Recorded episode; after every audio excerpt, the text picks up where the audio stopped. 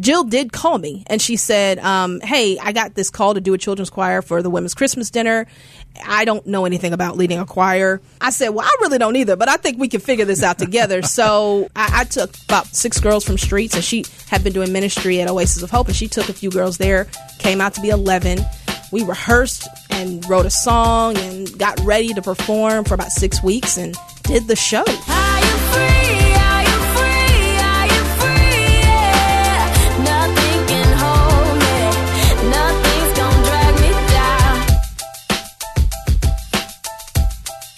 Hi, and welcome to Mid South Viewpoint. I'm Byron Tyler. Always a pleasure, friend, to have you stop by. We love our city and we love what God is up to in a variety of nonprofits and ministries, and especially when they have a plan to provide opportunities for our youth. There is a, a, segment of our population, young girls, that need to be noticed. They need to have an opportunity to discover those talents, those giftings that God has given them and there's a ministry in town called Angel Street. We've had Jill Dyson on the program. Jill, really, I'm discovering now that she was not a Lone Ranger. she has with her Ruth Abigail Smith, co founder of this work. Yeah. I recently talked to Jill about doing a recap and revisiting the ministry to see what was up to mm-hmm. today.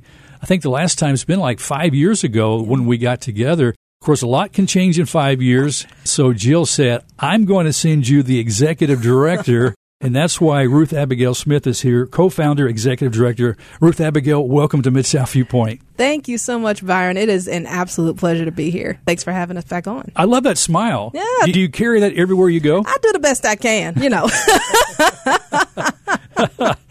Before becoming to Memphis, uh, you're native to Houston, Texas. I am. Tell me about life growing up in Houston, besides some hurricanes occasionally. I sure, get. sure, sure. Well, um, uh, uh, I'd say uh, probably a rung above a hurricane. I was a PK, or I am a PK. So that, that'll. Uh, and so my father is a pastor. And so, growing up in Houston, I grew up in the church. Uh, went to a, a, a, Christian school growing up. So, was very, very involved and invested in ministry, even as a child. In the church that uh, my father first pastored, we did uh, ministry to um, a neighborhood that had limited resources. And so I was very involved in that kind of ministry, not just not just working in it, but being a part of it. And so it really kind of geared my heart towards that. And I and I kind of knew, as, although I didn't seek it and I really didn't want to do it, but I kind of knew pretty early on, like that's where I was going to be landing within the nonprofit field yeah. um, in areas with limited access. Well, so when it comes to the church and watching your father in ministry, was there any uh ohs that you looked at? You said, I'm not sure I want to be in the ministry. One hundred percent. Really? Oh yeah. No, no, no. I, I, I, didn't want to do ministry. I, I, um, I wanted to do nonprofit work. I did not want to do ministry. Um, I had decided pretty early on. I don't want to work in a church. I don't want to do ministry. I felt like I had so much of that growing up, and I just wanted to kind of not separate from the faith necessarily. And you, you weren't being rebellious. No, I wasn't really being rebellious, at least not to what people could see. No. But um, I didn't want to really focus on that. I, I, thought I wanted to work with young people, but in a little bit of a of a broader context. What was your first encounter with the arts and music as a young girl? Because I know that was an important part of your life growing yeah, up. It, it, was and it is. Um, I started taking piano lessons at six. Uh, my mom made me do it she had heard at church uh, one day that um, the pastor said something about talent skipping a generation. So my mom said, You know, I don't do it, but my mother does. And my dad's mother did. So it must have hit one of y'all. You go to piano. and you stayed with it. and I stayed with it. Do you remember the editorial Dear Abby used to be in sure. the newspaper? I don't know if it's still out there or not. People would write in, and there was a, a letter that came to Dear Abby. Somebody wrote to say, I just want to thank my mom for making me stay with the piano. Today they lead a orchestra in one of the major wow. cities in the U.S. Wow. And it's because their mom said, "You're going to play that piano." My mom, she was on me. I there was a point where I decided, I think early teens, that I didn't want to anymore, and I focused more on sports. But then I got back into it when I was later, and I had um, in my later years of doing it in high school, uh, that was my encounter with my very first first African American teacher in my life and she played both gospel piano and classical. She was a prodigy, first um, black woman to go to um, North Texas State at like 15. 15. And she she was incredible. And I got connected with her and she changed my whole world. I, I didn't know, first of all, that black people could do more than play what I heard in church. And she exposed me and she gave me the confidence to do something I, I, I didn't know I could do. She made me go to college and um, Furman. do Furman University and major in music. I was going to go to college. I didn't, wasn't going to major in music, but she she was like, "No, you can do it." She made me do it. So that was everything to me. Well, you know, my next question, I think you possibly answered it. Who inspired you most growing up? Oh gosh. I, I mean, so many people, but she is definitely one of them. I, I mean, uh, to this day, she's just incredible. She taught me what I was able to do that I didn't know what I could do. Uh, she showed me that someone that looked like me could do more than what I thought. But she also not just taught me, but she taught me how to teach. And she would say every time I would spend time with her, and I, you know, lessons are usually an hour. I was over at her house three hours plus most weekends, and she would say, "I'm not just, I'm not teaching you how to play. I'm, I'm also teaching you how to teach." And so that gave me a appreciation for also passing on that passion Yes. to other people. You know, Ruth Abigail, we need desperately mentors like Mm. that, people that will invest and be that inspiration. It was really when I was in high school here in Memphis, by the time I was probably just out of junior high moving into high school, Yeah. I was ready to quit school. Sure. There was nothing really to inspire me to say, I don't see a future that I want to continue on with education, Hmm. you know? But there was a vocational school. And in that vocational school was a recording arts program. It was really one of the first one in the nation Wow. where there was a multi-track recording studio in the high school where you could learn to be a record producer and audio engineer. Yeah. And I thought, hey, that's where I want to be. That's Wow. what I want to do, be a record producer, you know? There was a professor there who later went on to retire at Belmont Mm-hmm. University in, in uh, Nashville that led the program, but he got me Mm. because he knew some of my learning challenges. I'm dyslexic. Okay. And so I don't learn like everybody else does. I'm more of an audible learner. Mm-hmm. He was willing to hang around after class mm. and let me take the test because if I would write the answers down, I wouldn't do very well. Wow. But he could ask me the questions and I would ace it every time Wow. because I knew the answers. Yeah. You know? Yeah. So having that someone that was willing to invest in me Oh, gosh. and so what's tough about today is that in education, teachers don't have that opportunity to specialize in each student. Yeah, no, they don't. It's so hard when you have so many students coming from so many different backgrounds and you have so much pressure on you to do everything. And I think that's one of the things that I know that I'm grateful to not have had that experience, but also be able to give that experience and kind of come alongside the, those in the education system because they can't do everything. I have a sister who's a teacher, and she talks all the time how much pressure it is to try to be everything to students, and so you have to have that support outside of the school. I think our teachers today are probably some of the greatest Oh, frontline workers. You know, we talk about our other emergency services, our doctors, our nurses, and things, but I mean, our teachers are right up Oh, there, right there. and they don't make enough or get enough support. Not at all. Not at all. Not at all. Well, as you mentioned, you went to Furman University. You graduated with an earned bachelor's degree in communications and music. Mm-hmm. Now, when you first entered Furman, what were your plans? You talked about nonprofit work. Were you confused, or did you have a clear direction where you wanted to go? I was about as clear as most 18 year olds. Okay, Byron. you, you Um, answered so- it. Yeah. um, I didn't know. I kind of picked communications. It seemed broad enough. To be totally honest with you, I wanted to do music education, but I did not have enough confidence in my abilities to do it, and I kind of chickened out. And I didn't think I was good enough to major in that. So I went with a bachelor's of music, which kind of required less, and I felt like I could do that. Yeah. But two years in, I wish I hadn't have done that. I wish I could have done it. And, you know, but it showed me and it, and it continues to show me that God makes ways even though we kind of feel like we make mistakes. He just continues to lead. And so I've spent a lot of my time teaching privately. I've still got to do music education and still got to teach students and pour into them musically, even though I kind of chickened out of the actual formal Right. path to do it. But that was kind of what I wanted to do was music education. Okay, so you graduate from Furman. You're looking for new opportunities. Mm-hmm. Did you go back to Houston area and back home for a while? How did Memphis come in the picture? Yeah, that's a good question. Um, so yeah, I went back home for about a year. Actually, my father was called to a church here in Memphis. So I decided to put Memphis on my list of cities to look for jobs in. I knew I wanted to leave Houston, but I wasn't sure where. And so I put some feelers out here, got connected to Streets Ministries.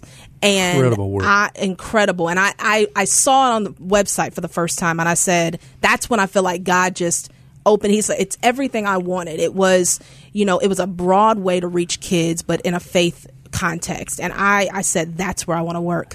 And so I said, I'm coming here to do that. Was it a big change? Houston is such a big city. Yeah. I mean, everything's big in Texas, you know, to come to, you know, mid sized Memphis. Huge. Culture shock. Yeah, culture shock. I, I And what was the biggest culture shock for you? Um, I- you know, Houston is much more diverse than Memphis is. I think that was that was the biggest one. Um, but also, I mean, I I had gone to college in Greenville, but I had gone to Furman. I, I really didn't experience the city necessarily. So being in a city that's not as big was a, was very different, and then also the um, connection points to people. I mean, one degree separated from folks. I mean, I just wasn't used to that many people. I mean, there were people here that knew me before I knew who they were. So I haven't even moved here yet, you know. So I had to get used to that, Yeah, um, yeah. which I grew to love. But it was very different. Okay, you moved to Memphis. You start working with uh, Streets. Mm-hmm. Is that where you met Jill Dyson through Streets? Um, no, I actually met her through Hope. Okay, she started going to Hope. started going to Hope. So, full disclosure, my father is the pastor of Hope. So, I went to Hope and I was going there. Wait a minute. So stop a second. Yeah, sure. Your last name is Smith. That's right. So that means your dad is Rufus Smith. that would be him. I Yeah. had no idea. Yeah, I yeah. love your dad.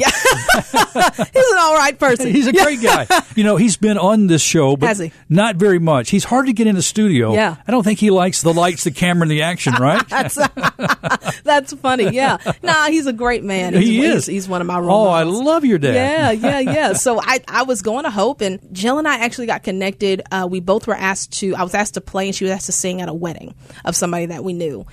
First time we met, and we kind of hit it off immediately. and uh, after that, she was like, "Hey, I, I really would love a female musician on my team.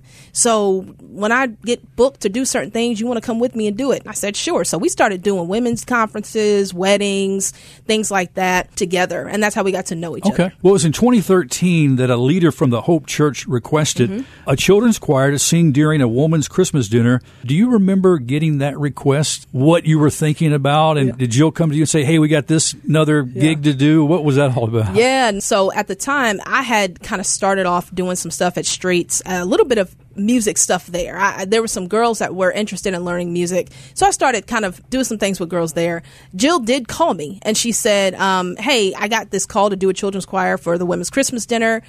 I don't know anything about leading a choir." I said, "Well, I really don't either, but I think we can figure this out together." so I, I took about six girls from Streets, and she had been doing ministry at Oasis of Hope, and she took a few girls there. Came out to be eleven we rehearsed and wrote a song and got ready to perform for about six weeks and did the show. How did you get the girls excited and interested to want to do this, Yeah. you know? Honestly, it's all about relationship. All the girls that we asked were girls that we knew and girls that we had built relationships with in other ways. And so it was to the point where it's like, I mean, they call me RA and like, hey, if RA says we're going to go somewhere, we're going to go somewhere. And same with Jill. Like if Miss Jill wants to go somewhere, we're going to go with them. So they didn't really know what they were getting See, themselves see, into. Ruth Abigail, that goes back to that mentoring, That's right. trust, the value there. There's nothing like it That's when you build right. those relationships. Yeah, that's everything. I mean, it's really what makes ministry work is relationships, and sometimes you don't know what you're building them for. And neither one of us certainly could have uh, expected this would turn into what it's turned into, but it started off with relationships. What impressed you most about these particular 11 girls after you sang that Christmas Mm-hmm. Yeah. Mm-hmm. dinner? What stands out to you, the things that, as they met the challenge Yeah. For that and completed that, what did you see among them?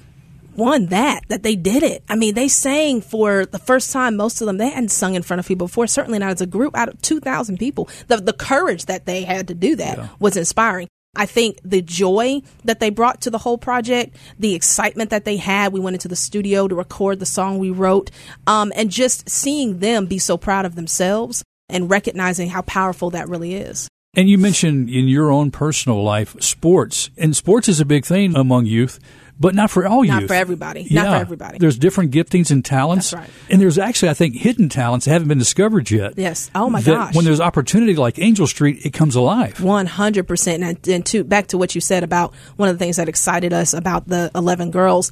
That is a huge thing. Watching them discover something about themselves that they didn't know. They didn't know they could sing. First of all, like I didn't even know I could sing. I certainly didn't know I could sing in public and really have a good time doing it. You started these auditions. Yeah. Can't imagine what that was like. Oh, it's the best time.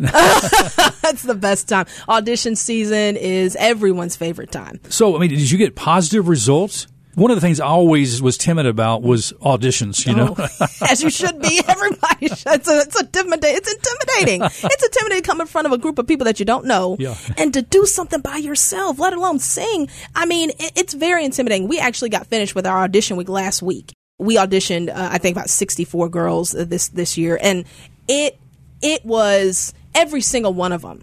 I can't sing. Almost every single one of them. I can't sing. I don't. What? What? I'm, I need to. I have to sing in front of these people. Yeah, like it's okay, Yeah, but yeah. that is very nerve wracking, and so I I actually applaud them. I don't know that I would have done it. yeah. Okay, so you got 64. Out of that, what happens? Do you have cuts? I mean, do people? I mean, how do you tell? I'm sorry, Yeah. you, you don't. You know, I mean, The reality is, most people can hear pitch, but there are those few that do struggle.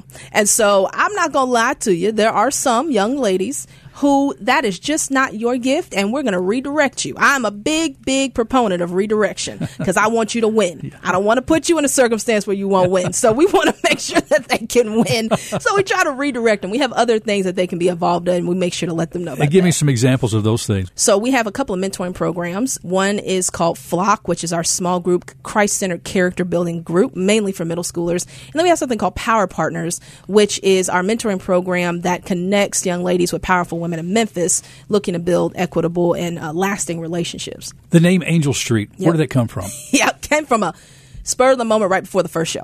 like, so uh, Jill in her uh, personal music ministry, one of her um, signature things was wings.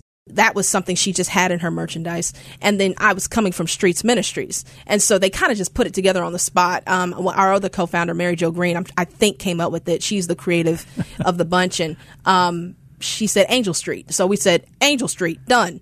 We went on stage. And it's been with you ever since. with us ever since. You know, I like these things. You know, I was listening to a documentary uh, with uh, Paul McCartney about the Beatles on Hulu. Yeah. Mm. If you haven't seen it, you need to watch it. It's incredible. If you're musical and music background Yeah. and producing music, and they were talking about song like Sergeant Pepper's Lonely Heart Band. You Mm. know, how did that come about? They were in a restaurant, and either John or George asked another Beatle, "Hey, pass the salt and pepper."